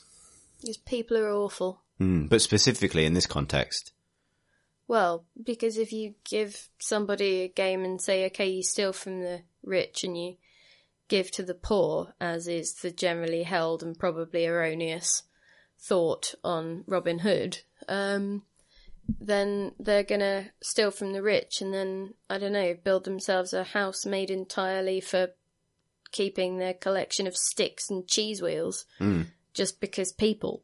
Yeah. You know? asking the player to meaningfully give up rewards, which is the key of to Robin Yeah. Hood. You'd have to replace it with, you'd have to get a loads of experience for doing it. But at So, that point, you know, it's just a different type of gold, right? Yeah. So Yeah. it'd just be a different type of incentive. yeah, or you get fucking morality points that gets you the good ending. Which isn't the point Exactly. of being Robin Hood, really. You get, gets you the best sword. Isn't like Derby trying to claim ownership of Notting Hill, uh, no, uh, Robin Hood as well, or something? Are they? Is it? Is it? well, no, I thought. Hang on, no, not maybe not Derby. There was because obviously Nottingham, but you know that wasn't wasn't one of the other Midlands cities trying to to stake a claim to Robin Hood Airport and stuff like that. And I was not aware. thought that there was. Maybe I'm maligning the Midlands Hmm. For some reason. More broadly, I mean, I suppose there's mileage in just games that are about having a lot of mates and being good at shooting an arrow, right? I don't know how many of them there are. Well, I don't know. Are there? That was the nature of the question. Um, I Oh, I thought you said there are. I mean, there's plenty of games that have good bows in them. God knows, we've just been through several years of the year of the bow. Um, Kind of. Well, no, in the, there's been loads. There's all the Far Cry games. They've got good bows. There's loads of Yeah, but good according to what? Good in the way that they actually feel like a bow, or good Yeah. in the way that video games? They, well, they feel like a video game bow in the way that everything feels like a video game gun. There's lots of good video game bows. Oh yeah. But yes, I mean, you know, so you got to go beyond that to make a Robin Hood need game. bows and bros, isn't it? Yeah, it's bows and bros. The Bows Mm. and bros, John. bros before bows, as Robin Hood was fond of saying. They could make a ma- Maid Marian game, and I'd be pleased. But Hmm. based entirely on the BBC kids show Hmm. with Tony Robinson as the I remember sheriff. that. That's good. Hmm. Yeah. Yep. That would be Yep. good. Mitchell writes, this week's Torment Tides of Numenera question. Three weeks running? Good game. Right, keep going. Dear Crep and Crobat, greetings from the Great White North. I've yet, I have yet another question about Torment Tides of Numenera. I'm really interested in the game and have heard that it's a good spiritual successor to Planescape Torment. I was wondering if you think it'd be worth going back and playing the original Planescape or if Tides is a good enough substitute for the experience. I'm familiar with the Numenera setting and I've always had trouble going back to really old games and cutting through the jank of controls and interface. On the other hand, the writing in Planescape seems just that much more bonkers that it'd be worth it. Should I just play both? Thanks for the great pod. Mitchell from Toronto. Uh, do Numenera first, and then Think about it. think about it. It's not, it's not like Numenera is tame. It's just, No. it's not quite as out there as, I don't know. There are things about it that are more out there. I think so. I think they're equally out there, but I think that if you're if you don't want to interact with janky control systems and really old school kind of conventions about saving and stuff, then uh, stay away from the original Planescape until you've done. I think I think Tides of Numenera is as you know ambitious in terms of ideas. It's just not as visually weird most of the time. Yes. although it's quite weird. Yes. So it's like you're not like mates with a talking skull, and you don't look like fucking Butch Frankenstein Hmm. in leather. But that's more due to maturing visual sensibilities than to do with its ideas, really. yeah, definitely. It's not, there's not like an extended section that's just a kitchen sink drama. You know, it's all bananas space things. So yeah, it's, it's equally like they. I'd say there's a huge amount of imagination in both. yeah, for sure. Um, play the new one first. Yeah, I mean, you will spend a lot of time having meaningful philosophical discussions in the inside of a big anus, and that's you know Isn't that what gaming's really for? exactly. We talk a lot about how Why can't we talk to the anus? exactly you can. Why isn't there an AI that is? Oh, yeah, to- not you- recently actually, but You basically have to find the right way to communicate with an anus. best game. You have game to of the year. give, you have to give the anus what it wants. Look, it's a sci-fi thing. You wouldn't. It's a transdimensional anus. There's there's no getting around that. Um, Daniel writes, "Hey crabs and crawdads, reading in the news today that esports are predicted to generate 1 billion pounds of revenue by 2020 with audience numbers passing 600 million. Is this the move of gaming into the mainstream public consciousness, or do you feel that these numbers, when stacked against other sports figures, are a storm in a teacup and his numbers come from a BBC article that I believe came out today? What is the pod's view of established football teams trying to muscle in on LOL's popularity? Is this encouraging and likely to bring a broader audience to gaming? Or will we see problems inherent in big money sports making their way into esports also? Are those problems already here, i.e. performance enhan- enhancing drug use, game fixing, exploitation of fans, hooliganism? Great podding. Keep it up, Daniel. So, I mean, it's worth saying that performance enhancing drug use, uh, game fixing are both historically issues in esports as in anywhere else. Um, independent of those organizations completely. It's not like something that will be introduced. In fact, it may even help when somewhere like Schalke or another football team decides to implement their own structures. The old wellness policy Yeah. These places have. Mm. As for the, the first part of that, though, I don't know if you agree, Pip, but I don't think this marks the arrival of esports into the mainstream because I think it's too generational for that. Well, the question wasn't about esports in the mainstream, is it? It's about bringing gaming into the public consciousness. That's was it? true. Yeah, you said And I think gaming is already in the public consciousness, but esports seems to be a particular odd sticking point because over the last certainly three, four, five years, there has been, you know, certainly in my general orbit, there's usually one person on the press trip who is writing a what is esports? article for a mainstream publication. Hmm. And they you know they just come out every now and again and it's they never really seem to be any closer to actually you know uh, getting any further than that question Yeah. um, a lot of the time the bbc did better with their coverage of the quarterfinals for uh, 2015 worlds which was in london and I think they won an award for it as well, which was cool. Um, but that involved taking the the starting position that this exists and is valid, and and not having the the kerfuffle anywhere near as much about just sort of, but what is, who are, is it?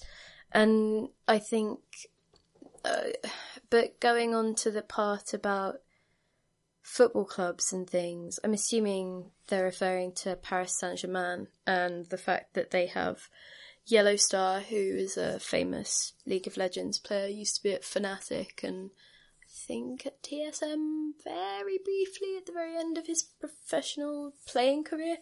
Um, but uh, I, I skim read the article, like I haven't had a chance to actually sit down with it, but I think Paris Saint Germain were like talking about getting people to engage with their brand and this being another way of doing it. And it's like, well, in that case, it that's interesting to me because PSG are thinking of themselves as a brand that isn't tied to football hmm.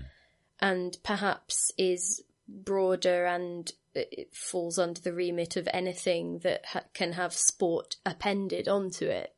And they're, you know, dabbling in league because you know I, I think companies aren't immune to buzz marketing and and you know it's worth taking a punt on something if you've got money and the uh, you know if if you're trying to get into tennis that's a very different very established thing in terms of having a sport hierarchy and things like that whereas because esports is still young, is still, you know, forming itself, especially with League of Legends, which is only sort of on its sixth, you know, cycle of pro stuff. Is it six?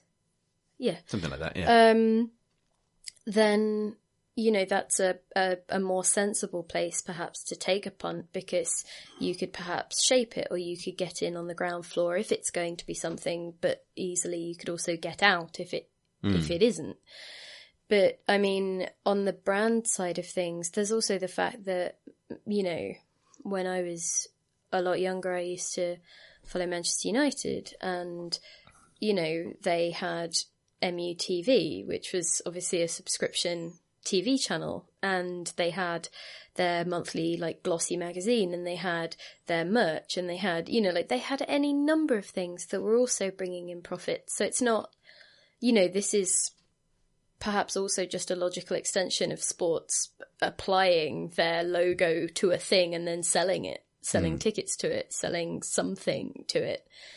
And that maybe they perceive gaming as being not going to cannibalize their other audience as well, or to sort of be as big of a risk. Manchester- Um, yeah. Ma- Man U is a really good example because they're already, I mean, they're one of Manchester's two main clubs. Um, and football used to be this local concern, but Manchester United, like they sell huge amounts of shirts in India. They, they are an international brand, you know. Well, their biggest player base isn't Manchester. yeah, exactly. Is it like Turkey or something? Or at least it maybe used to be. They're everywhere. Like, I- I mean, the, the, the reach of that Manchester brand with Manchester in the name is, is just outstripped the original scope of the club by such a degree that maybe that brand could also just host an international uh, esports team quite happily and bring that in as part of its overall brand offering, if you like. Something that's interesting is the other teams, the other um, football teams that I've seen trying to get involved with esports have kind of been doing it through FIFA.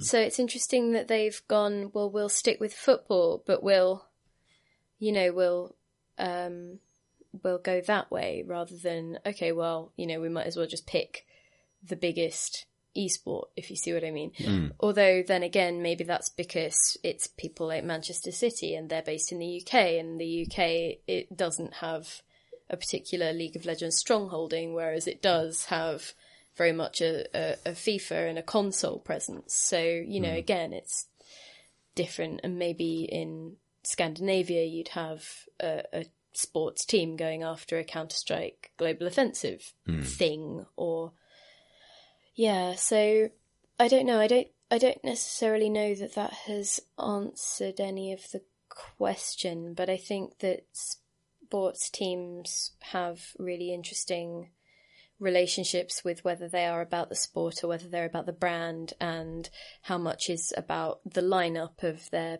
players and how much is about specific personalities or a or a way of playing like you know um, Arsenal are or I don't know if they still are at the moment because it's been a while but they were very much defined by an actual sort of um not aesthetic but like there was definitely a way they played football Play style for sure, yeah. yeah Yeah.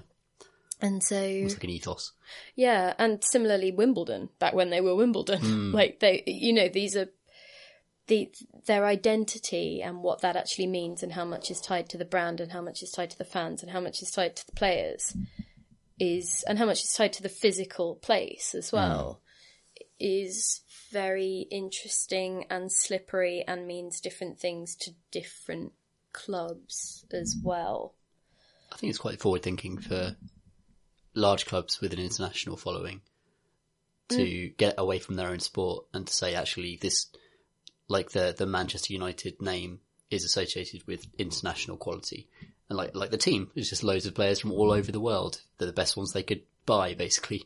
And that will apply to every aspect whether it's a League of Legends team or a CSGO team. It doesn't really matter what the sport is. Like that feels like a, a very forward thinking way for a, a sports organisation to Yeah. to be looking at their future. It'll be interesting to see how they, how if, for example, if Paris Saint Germain has a League of Legends team that it fields and it does well, whether that having come from a different background in dealing with professional leagues and dealing with international leagues and stuff, whether that will affect how I mean, with League of Legends, it's so dominated by what Riot do, Hmm. not third parties particularly. And so it'll be interesting to see whether that changes that relationship, whether, hmm. you know, just the presence of other expertise and other ways of doing things sort of existing on the periphery and people asking questions like, but why are we doing it this way? Or that ruling is bonkers or, hmm. you know, things like that. I'm interested to see what that could bring. Yeah, that's fascinating actually, because I mean, it sounds to me as though Riot are actually very, a incredibly controlling presence in that game in a way that maybe Valve aren't necessarily Yeah, the same way with Dota. Definitely. So, uh, and take football as an example, like football's rules have changed in innumerable ways over the years, and the way the game game's played has changed over the century um, to an extraordinary degree, and like it feels as though the game should have the freedom to evolve in that way without a controlling presence saying this is what it needs to be for our business needs specifically. But then again, maybe you know FIFA or maybe the um, the other football governing bodies, the more regional ones or the local ones or the national ones, um, maybe they have similar. You know, uh, maybe maybe Paris Saint Germain would actually be well placed to actually understand that, you know, um, controlling element or that kind of, well, these are the rules and you have to adhere by them and here's the transfer deadline period and, you know, all of that stuff. Maybe that's just, it's logical and it's a, an infrastructure that they know and are super comfy with because it has modeled itself on traditional sports. So why would traditional sports not find it peculiarly comforting? in a way that perhaps other sports that have developed slightly differently over the years wouldn't. It's really fascinating. Like the cultures are so different from sport to sport. Um, so I mean, football has had, uh, or soccer has had the advantage of being a singular agreed upon rule set that has evolved over the years. Whereas, you know, boxing has, um, shattered into many different belts, uh, according to many different corporate interests. And that has created its own problems with, you know, it's been very difficult. It's incredibly hard to follow. That's why I enjoy boxing. And then something like UFC has come along and kind of codified a lot of, you know, open free fighting rules into this one set that everyone now agrees upon that could still evolve. So it's, uh, I mean, it's very interesting to watch how, which ones die and which ones survive. And I think the ones that tend to survive in the long run are the ones that are agreed upon but can evolve openly according to input from many different places.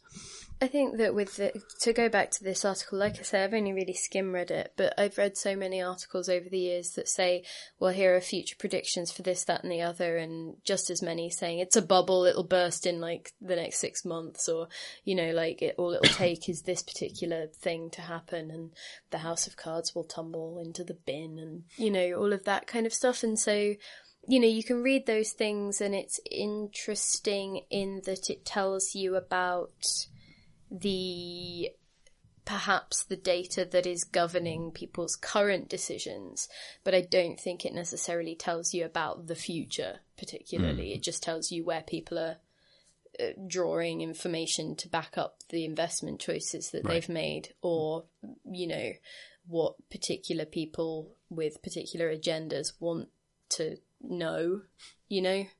Because you know, if you were if you were investing in something, you would maybe want to know the the profit prediction in a best case scenario and a worst case scenario, you know, and then, hmm. you know, one of them is useful for a news article and one of them is, you know, headline worthy and another is perhaps what you'd, you know, use to sell something to a shareholder or, you know, and another one is what a company who creates that data set wants to put out there with their name next to it. You know, there's, there's just so much that is involved in, why particular statistics exist and who created them and why they've got out the way they have. So I, don't- I don't know. I haven't picked apart the article and I could probably ramble on about it for a very long time, but mm, Next question's about cats. sure. Not a fan of cats, but continue. Okay. Kane writes, Dear caracals and clouded leopards, ever since Peter Molyneux invented the dog, puppers have been celebrated characters in many of our games, from Pokemon like Growlithe, surely a very good boy, to that one villainous Shiba Inu who is on the true antagonist in Silent Hill 2. But kitties have, in my opinion, gotten woefully short shrift. What are your favourite cats in games, and which disgraced game designer needs to pioneer them for them to be the to them to rise to the level of prominence already enjoyed by dogs? Regards, Kane. So, um, I would actually argue. Meowth also exists. Sorry, Meowth. Meowth. Yeah, I guess. The question is, who cares? I do. Okay. no, that was that was joking. The, as a dog person, um, I mean, I think the the reason for this more broadly is that dogs do things in real life. Dogs have jobs. Well, dogs will follow you around and fetch things for you. Exactly. Cats will just stare at you and then show you their bum and then wander off. exactly. Hmm. And that is an experience you can get by playing any multiplayer game with humans, but doesn't tend to be reflected in actually putting cats in games. I like cats. I'm a cat person. Hmm. Mm. I don't know. There's stuff like Catlateral Damage and like a bunch of other bits and pieces which are fond and uh, have that peculiarly sweet way of looking at the dickishness of cats. Which I think you kind of need if you're going to be a cat person. You have to sort of believe that somewhere in that little spiteful furball is something that you can at least laugh at, you know? It's got to at least amuse you. Even if you, you know, you're fully aware that maybe the love is not there.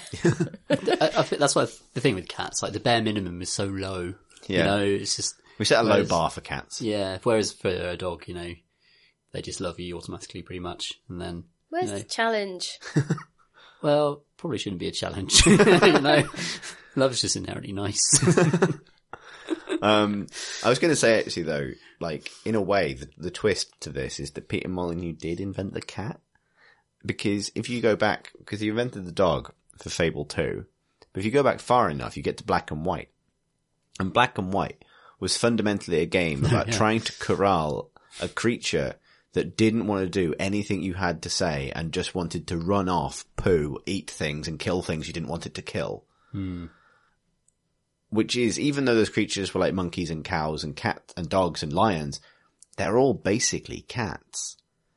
Like if if you had a dog in black and white, it would be fine. It would be easy. Hmm. But you don't. You have a cat, which is why it leaves dead villagers at your door all the time, and and you know, and why it, it shits in a big grain store like cats obviously do. I don't. I've never had a cat. I'm very allergic to cats, which is worth pointing out. So hmm. this is based on only anecdotal experience of being extremely ill near a cat, but nonetheless. it's a I've telltale had sign. some lovely cats. Real little personalities. Hmm. And like sometimes that is a euphemism for twat.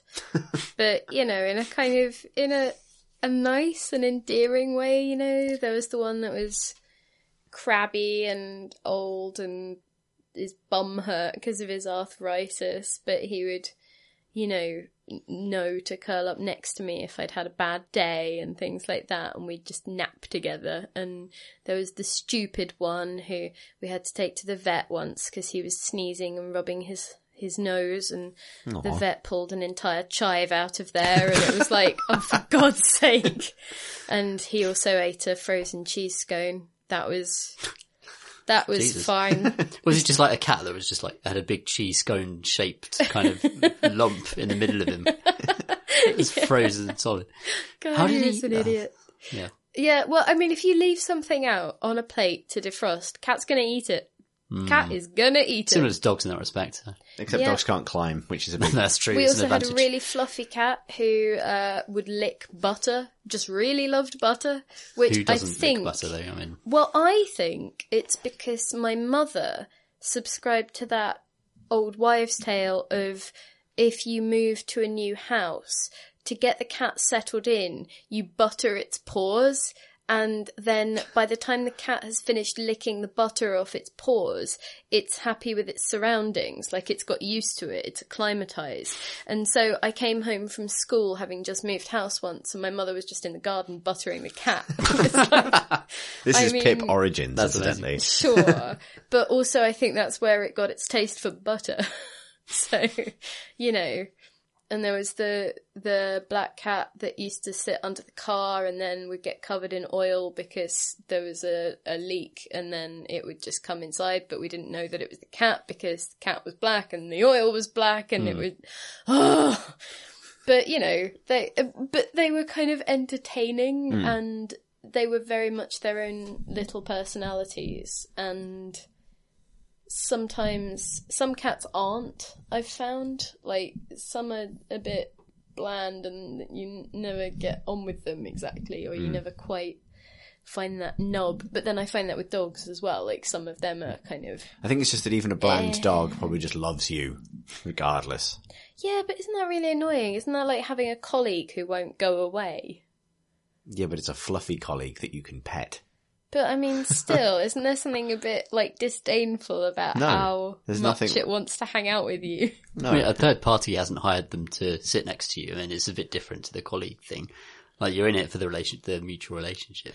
Well, unless like a partner got the dog. That's true. And you were not into it at the Yeah, time, and that's the dog wants to be your friend, and you really aren't that bothered. So that's a you keep, specific rom-com setup, though, Pip. uh, yeah. So And you basically keep what we're- asking it to do things on the other end of the house. what we're getting at is that the reason there aren't really many cats in games is that cats are fundamentally like a kind of chaos element. Hmm. Where games tend not to do that because games tend to be about the player. Hmm. And cats' lives are very much not about you.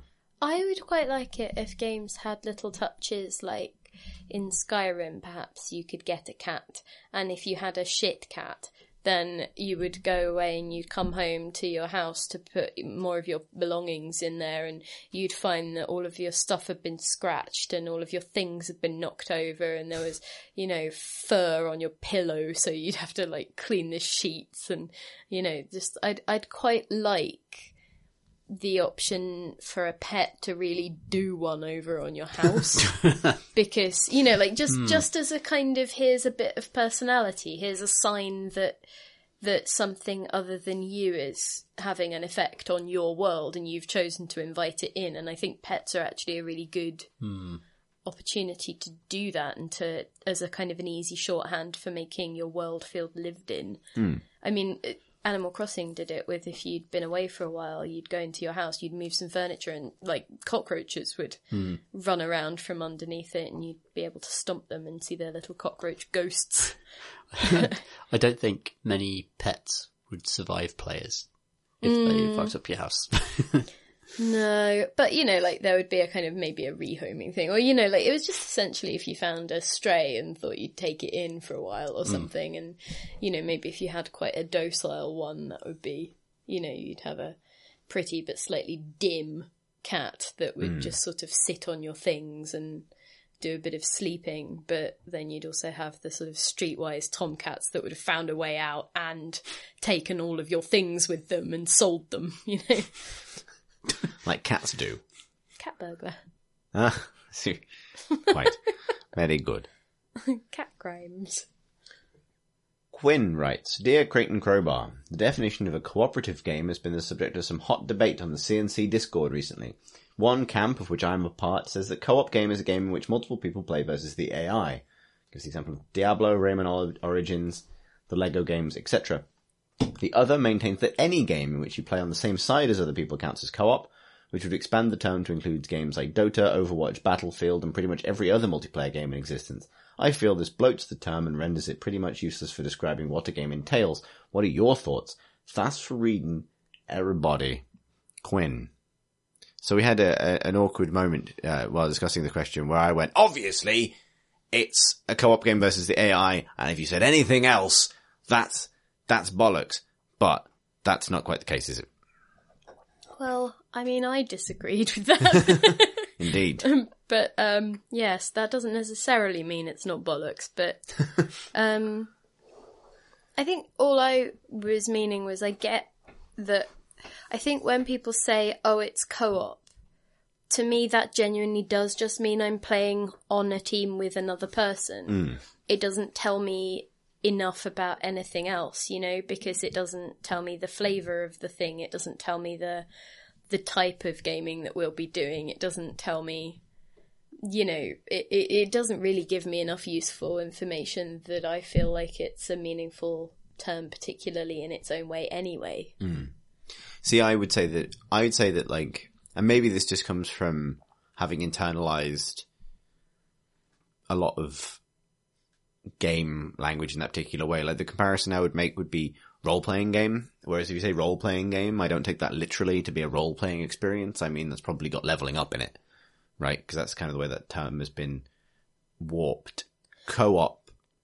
If you were playing Mario Party, both of you, if you were playing Mario Party and you were doing it 2v2 instead of like 1v1v1v1, hmm would you bill that experience as co-op or No. would you like what would you but what would you say that was Team. okay Yeah, team competitive. team competitive. Like so, te- like so. This is the thing, right? Like I don't see so a co-op game. Say, let's talk about um Borderlands. I don't know any game where you're on a team of players going off to do a thing. Left 4 Dead, right? right Left 4 Dead isn't a team game; it's a co-op game. Dota isn't a co-op game; it's a team game. Um, and that's just weird internalized language. Like I, I, I but isn't that because team is the more useful term at that point? So team games they are still you know they they are still about cooperating. They are still a cooperative experience at their best or they are intended to be. But it's that team is the more useful permutation there. It's hmm. the more useful like phrasing of that experience yeah. but they are still that they could still feasibly be termed co-op I think so. All of this fits under the banner of multiplayer, right? Like if you go back to this basic sort of terminology, like it's like what in what form are these multiple players interacting with each other? And teams implies competition, whereas co-op implies, for me, it implies entirely cooperating. For me, it implies that every player in the game is cooperating, and that's where I get the versus AI thing from.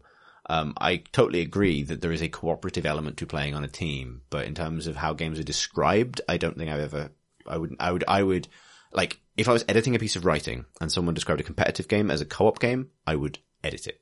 And that's just, I mean, and that is exactly how these things get perpetuated, right? It's people like me making that impulse choice. But well, nonetheless, I think again, competitive is the more useful way of talking about it, and so I guess I, th- I think for me the the presence of other people and the presence of that confrontational aspect is more of a defining element than the fact that you might happen to be cooperating with people within that context. So it's almost like it's the dominant descriptor of that uh, of that you know, interaction with other people.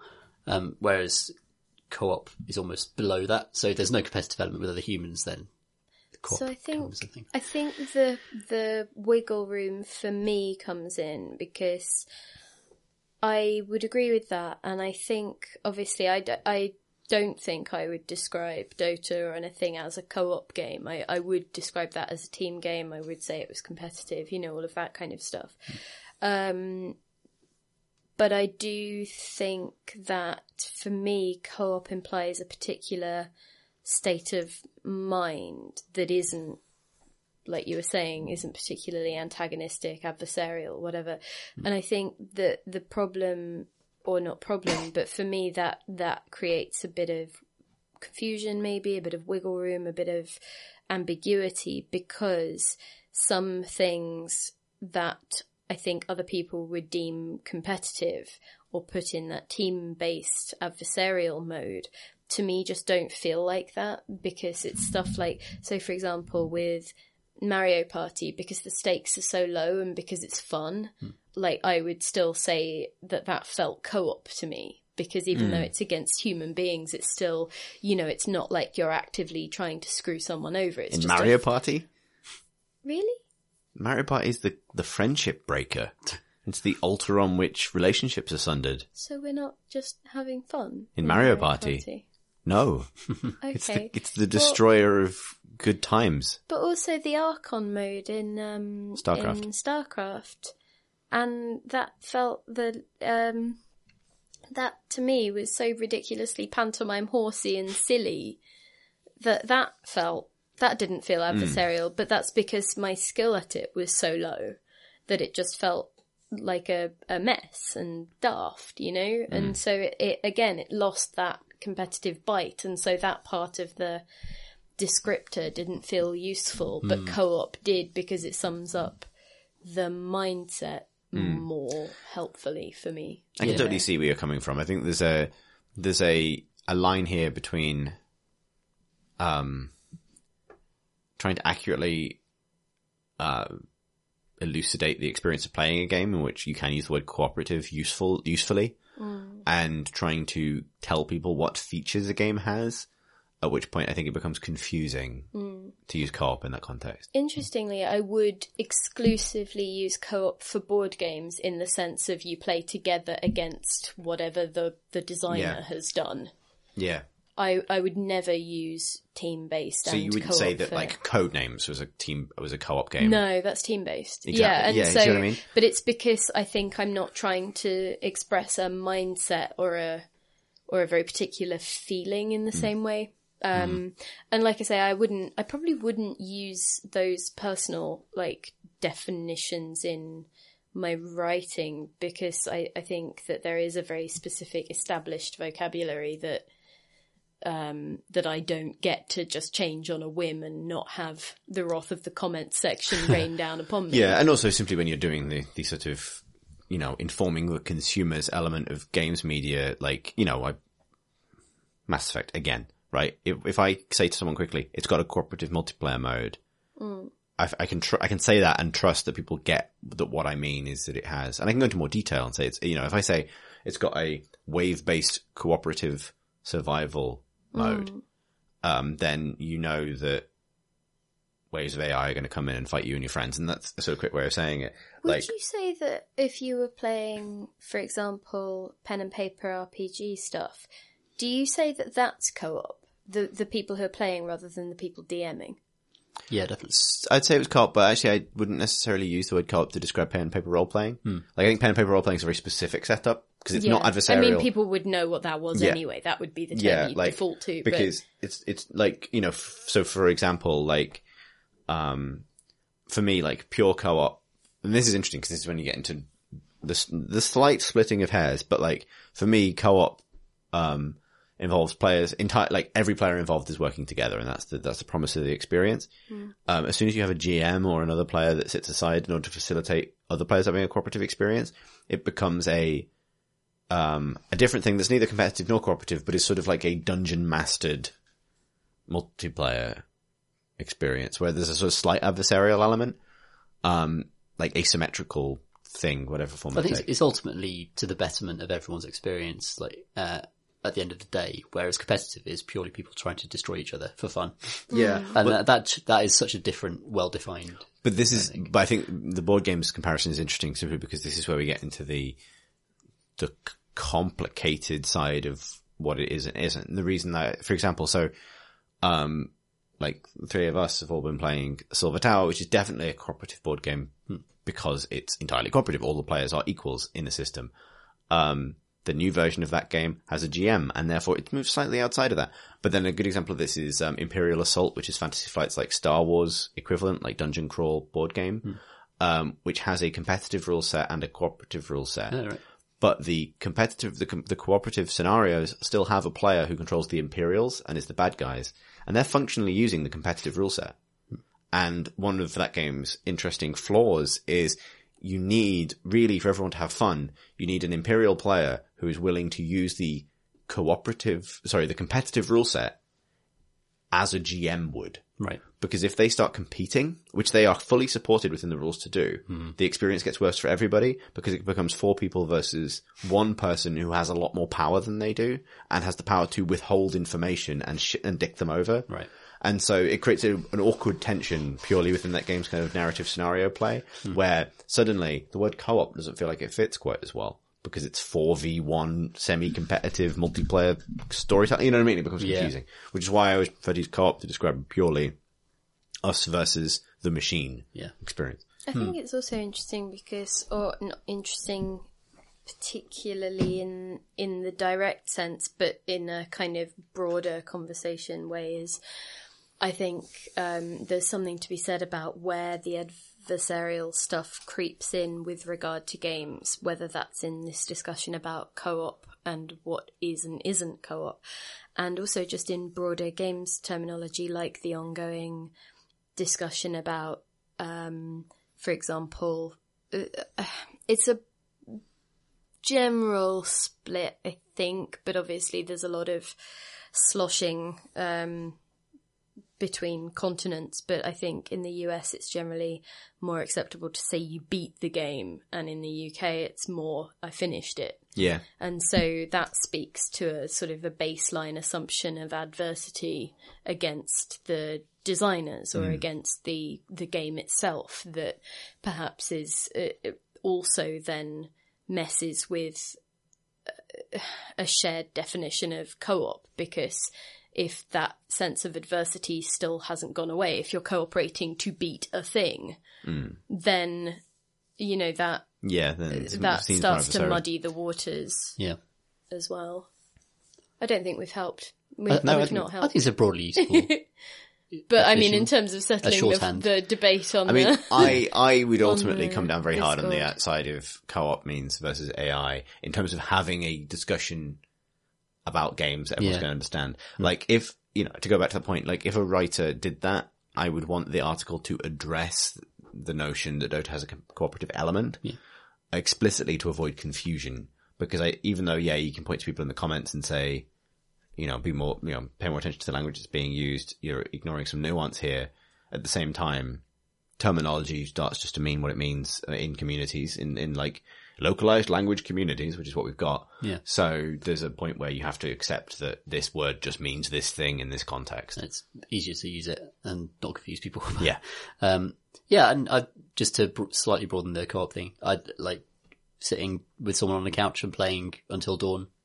That is also just an amazing co-op thing. If, even if someone doesn't have direct Couch input into the game, couch Yeah, yeah. co-op is, is Yeah. is one of the best things. Hmm.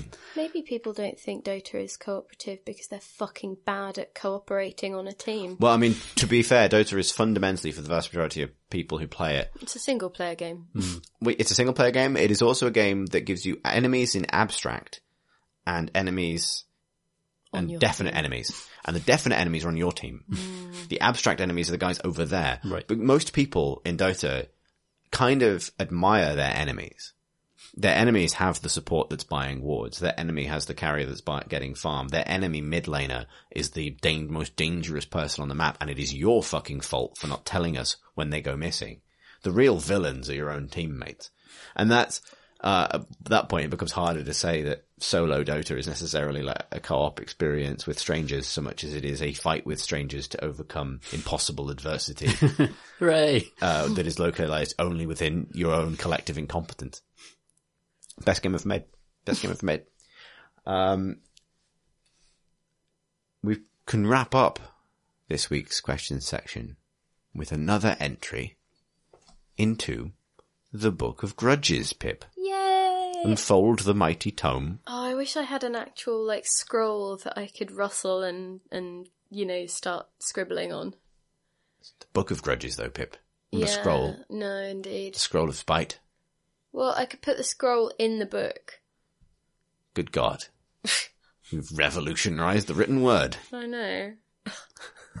it's just a load of scrolls stapled together, really, isn't it? That's books. That's publishing. You got You worked in that. magazines. Yeah, You know that how is- it is. That is all Both of you. Yeah. Pretty much, yeah. Take it or leave it. Ian contributes to the Book of Grudges the following. Dear, I'm going to cough. Sorry. Very good. Dear Walloping Crate and Howdy Crowbar. Nice. Nice. I wish you to add my gripe to your big book of grudges. Can do. Careful now, Pip. You haven't heard it yet. It took place in GTA San Andreas in the heady days of 2005 and my first year at university. If I could add another grudge, it would be that this brings home how old I now am. You can have a footnote for your grudge. And that, yes, and I can share in that because apparently I'm exactly the same age as Ian. Hmm. Seeking some respite from a hangover and lectures, I stayed in my room for about two days doing little but playing the game and eating crisps. I advanced quickly, turning my protagonist from a lanky kid inexplicably willing to murder people at the behest of assholes in Los Santos to a ripped man willing to murder other people at the behest of different assholes in San Fierro. These were the GTA days where saving the game was tricky and the developers would insist on you replaying content, which included watching their hilarious attempts at wannabe movie making if you failed. Most of the time, GTA missions are at least short, but occasionally they string together long sequences that require half an hour plus of talking, driving, and shooting before completion. I will not, unlike the developers, bore you with the details of the mission, but picture the ending. My character, on a last drop of health, staggering back on foot to a save point mere meters away. I had escaped my pursuers, my car blown up in the process, and victory was in sight. Then, out of nowhere, literally, I never saw him coming until the hateful moment, a guy in a prop plane dropped out of the sky directly onto my head, killing me instantly. I had no beef with this man. Yeah, You're a very that point. forgiving person. I had no beef with this man. I had no beef with this man. Ah. he was not one of my pursuers. He was just a random happenstance of an open world where things tend to catch fire and blow up. My, I, my initial reaction was sheer incredulity, but this quickly turned to rage, sufficient that a house of thirteen other freshers felt compelled to knock on my door and ask about my well-being. I have died thousands of times in games. I remember almost none of them, but I remember this one. Now you can too. Regards, Ian. Yeah, that's in. Yeah. That's definitely in. That's an entirely reasonable grudge to hold. GTA save system Yep. goes in the book. Shitty GTA Also, missions. the the prop per, uh, the prop playing guy. Yeah, I mean, it's not his fault though, is it? I suppose it is. Hmm. That's how we discuss things. yes. so yes, feel feel aggrieved, but also know that your grievances have been heard Indeed. and entered in. And the book shuts for another week. It's a revenge Mm. of sorts. Indeed. that is all the questions and grudges and pod that we've got time for. Hooray! I mean, you know, like uh, hooray, as in Congratulations, nice. everybody. You did We've got to the end of a journey. Indeed. Not, thank God. Although you may well be thinking that. If you'd like to send us a question or grudge for a future episode, you can do so by emailing us at questions at crateandcrowbar.com or tweeting us at Crate and Crowbar. You can hang out and discuss the semantics of the word co-op with our community in our Discord community, which is to be found, well, you can find an invite link on the website in the top navigation bar. Crate and Crowbar is kindly supported by our Patreon backers who allow us to do this podcast and spin-off things like the Min- Miniatures podcast, which will be returning next week, and some other spin-off things that we're definitely working on, but got sleepy. sorry. You also get to enjoy Pip sneeze more often. Oh God. You don't. Anyway, No, funding the Patreon will not make Pip sneeze, no, but if it did, it would sound like that. It's because the the book of grudges got dusty because I didn't use it for a day or two. A day or two. Hours. You're minutes. Had to get a spare one down. Hmm. yes, well. Oh, also, um, if you want to come and see us at Rezzed, you can go buy tickets on the EGX website. There will be a link in the show notes. Do come see us next week. Ask us questions live. Marvel at Graham. Are you guys going to be around on the other days? I will be Rezzed? there throughout the Friday and possibly a bit of the Saturday, depending on how things cool. pan out. I'm presenting something on stage on the Thursday, doing the Crate and Crowbar thing on the Friday, and then just generally milling on the Saturday. As Craig RPS. David once said, we milled on Saturday. Yeah.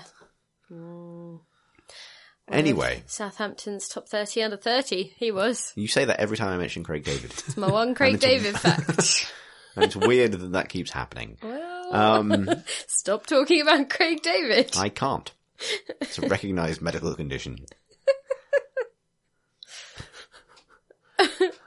and anyway, you can follow us on Twitter if you must. I'm at C Thursten, that's C-T-H-U-R-S-T-E-N. Pip is. I'm at Philippa Warr, which is at P H I L I P P A W A R R. Tom. PCG Ludo, L-U-D-O. I've done that so many times now, It's just, just comes out of me. Yeah, yeah. But you said like a question then. L-U-D-O? is it? It is. It is. Anyway, bye. Thank you Thanks for listening, everybody.